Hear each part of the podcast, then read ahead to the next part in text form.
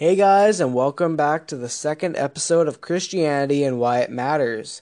Today we will be doing something a little different. Instead of just doing a book of the Bible and then ending the episode, we will be doing an interview with a special guest discussing how Exodus and Syria today are similar and the original going over the second book of the Bible. So, some things we're going to go over is how what Pharaoh did to all the children under the age of 2 Who's Moses? What happened to the Israelites? If you don't know who they are, we will go into that throughout this episode. And the Ten Commandments. So, the first thing we're going to talk about is how Pharaoh killed every Hebrew under the age of two. And you might be wondering, why would somebody do that to a mass group of people? This is basically genocide. Or, if you know another word, uh, mass killings just like in World War II against the Jewish people, except this was under the age of two, and every Hebrew that was under two was killed. And the reason why this happened was because Pharaoh was afraid that the deliverer was among them and would rise up and get them and stop the Egyptians and stop all slavery. So Moses is saved from this. His mother and brother and sister put him in a, a woven basket and send him into the sea. And God goes with Moses and saves him from all the dangers like alligators or uh, drowning and all these things that you could die from in a big river.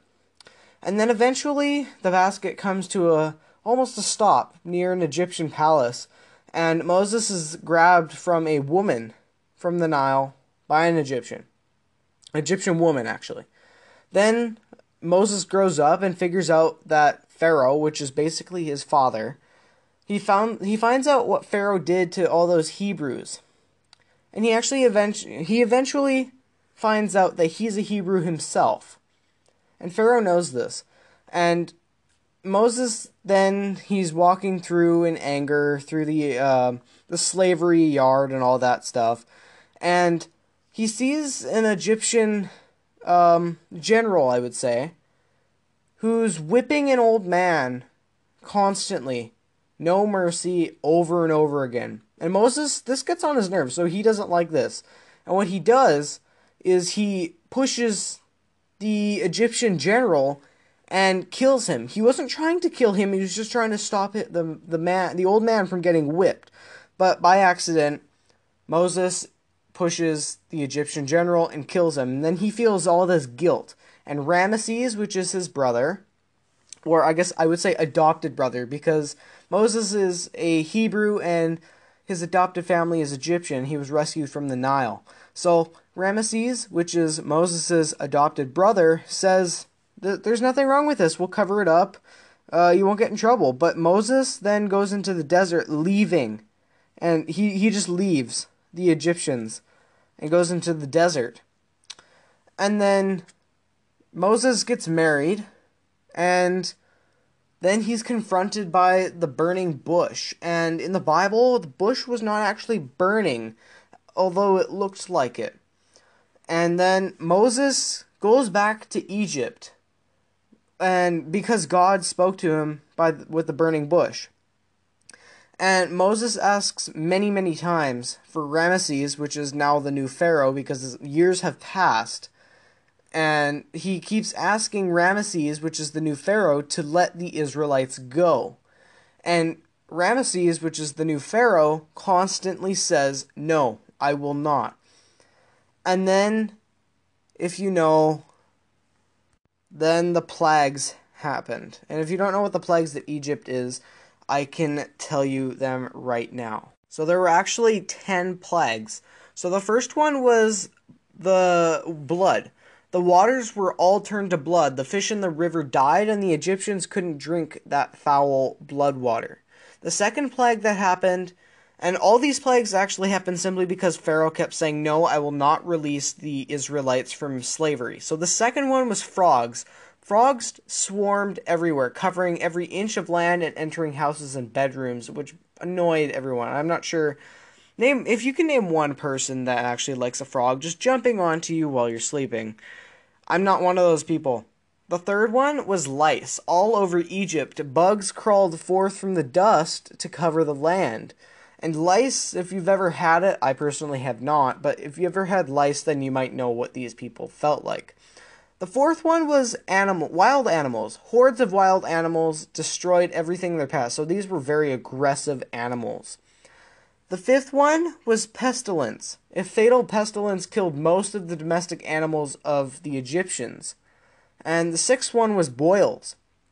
The Pharaoh, his servants, the Egyptians, and even their animals developed painful boils over all their bodies. So, this is basically a, a very, very big pimple or some sort of um, painful bubble on your skin, if you know what a boil is.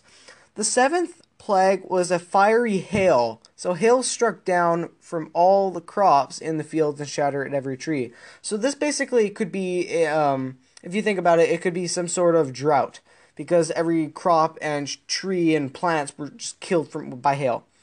The eighth plague was locusts. The locusts covered the face of the land and swallowed up every crop and all the fruits of the trees. The ninth was darkness a thick darkness over the land of Egypt, so total that the Egyptians had to feel their way around. So there was absolutely no light. And like I just said, they were so blind and there was no light that they had to feel around like a blind person. And this 10th plague really gets to me. This is when God and Moses were so mad at Pharaoh because Pharaoh kept saying, No, I will not let your people go, which were the Israelites. And the tenth one is actually the most sad one. All firstborn Egyptian sons and firstborn cattle died. Israelites marked lamb's blood above their door and were passed over. And uh, in the Jewish culture, you celebrate Passover. And this is why Passover happened because the angel of death came throughout Egypt and took the lives of every firstborn child, unless, and there's a catch, unless the door door frame was covered in lamb's blood. So you can see the anger of God when you don't do what he wants. And the, so I basically went over most of Exodus. So let's continue over what happens next. So eventually Pharaoh gets so mad because of his plagues and his own son was killed because he was firstborn. So he lets the Israelites go. And then once they meet the Red Sea, they can, all the Israelites and Moses, they can hear the Egyptians coming from behind them with swords and horses and all those things that can kill people. So, they're chased through the parted waters. And this is one of those miracles that God puts through Aaron. Aaron is um, Moses' brother. And Moses gives Aaron the staff because Moses wasn't really a, he wasn't a good public speaker. So he Mo, eh, Moses gave Aaron his staff and Aaron put the staff in the water. And then if you've ever heard of parted seas or anything biblical like that, then you know that the sea split in half and let the Israelites go through. And then this gets a little intense if you read the Bible. It's it's like a cliffhanger, a thriller book because you can you feel like the the Egyptians are going to take the Israelites back into slavery. But also I forgot something before all of this. So before all of this when Moses is asking for his people to go, this is one of the most famous things and I love this but Moses turns his staff into a snake. But then Pharaoh's two magicians change their staffs into a snake. And I have one of my interview questions after I explain rest of Exodus. And one of my uh, interview questions involves that. So let's go back to the Red Sea. So they were running through, and once all the Israelites went past across the Red Sea, the waters closed up and killed every Egyptian soldier except for Ramesses, which was the new pharaoh, and he his life was spared. Then they're safe, but then they complain because they were in the desert for many years. And then Moses and the Israelites stop at Mount Sinai, and Moses gets the Ten Commandments. And I am going to tell you what the Ten Commandments are. So here they are. The first commandment is, I am the Lord thy God. And then, uh, thou shalt have no other gods before me. Thou shalt not make unto thee any graven image. Thou shalt not take the name of the Lord in of thy God in vain. So that's number two. Number three, remember the Sabbath day to keep it holy. The fourth commandment, honor thy father and thy mother. And I'm reading from the Bible right now. That's why I have that old English, thy. Number five, thou shalt not murder. Number six is thou shalt not commit adultery, so no cheating and all that marriage things. And the seventh one is thou shalt not steal. Number eight is basically don't lie. So, but what it says in the Bible is thou shalt not bear false witness against thy neighbor. So, don't lie. Uh, the next one, number nine, thou shalt not covet the neighbor's house. Number nine, oh, I already said number nine. uh, and the last one is thou shalt not covet. So, I will do an episode in the future on this, but is it really wrong to want something? So, if you're interested in that, stay tuned for one of my future episodes, which uh, we will be going over that. So now I'm going to do my interview, and I'm just going to switch over to that.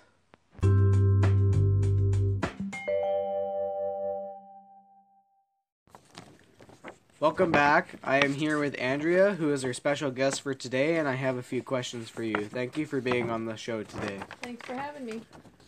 So, the first question is What does Christianity mean to you? Um, I think Christianity means love. It means to show love and to be loved in return. Uh, the second question is What is one thing you wish you would have known before converting to Christianity? Well, I've never converted to Christianity, but I did convert to Catholicism.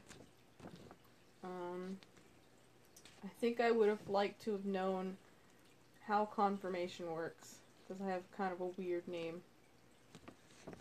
Uh, the third question is What advice would you give to someone wanting to convert to Christianity? Advice? Um, that's a good question. Ask a lot of different people. Don't just rely on one source unless you're relying on the Bible itself. The fourth question is What are some great resources that have helped you along the path of Christianity? A plain English Bible, I think, has been my greatest resource. Where you don't have thy, thou, um, all the old English that makes it difficult to understand. I've asked a lot of priests lots of questions as well try and get my answers. The fifth question is What is one myth about Christians that you want to get rid of, like a stereotype? That we all, like, one myth is that all Christians think non Christians are going to hell. I personally don't think that. It's not my place to tell God where somebody should go. I love him no matter what.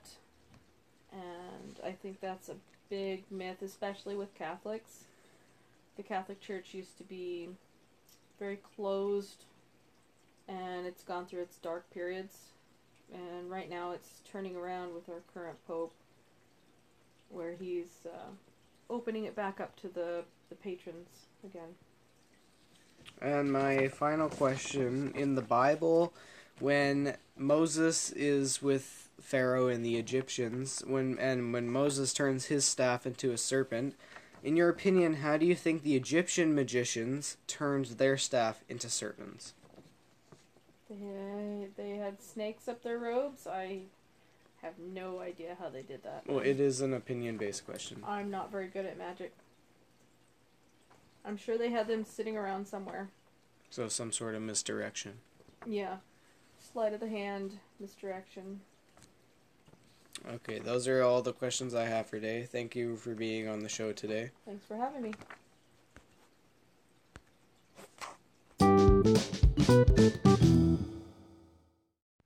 So, uh, that was a really, really nice, um, I would say, interview. So, thank you to that person. And now we're going to be talking about Syrian civil war and Exodus. And how can the Syrian civil war and Exodus be similar? So, I have a couple points to make here, such as I actually have three. So, the government is and has been killing people for many, many years in Syria. And this is similar to Exodus because Pharaoh killed many, many people for many, many years. And this could be for no reason, this could be for retaliation, this could be a fear. But that that's one thing. The second thing is the Syrians are trying to leave Syria just like the Israelites did. But not every Syrian has made it away from Syria, just like not every Israelite has made it away from Egypt.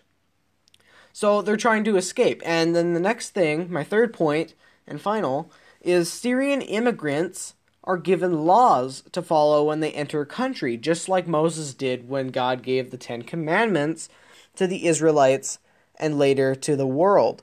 So this point are these two are similar for the final point uh, because if you think about it, Syrian immigrants are given laws to follow when you enter a country, such as Canada, uh, Europe.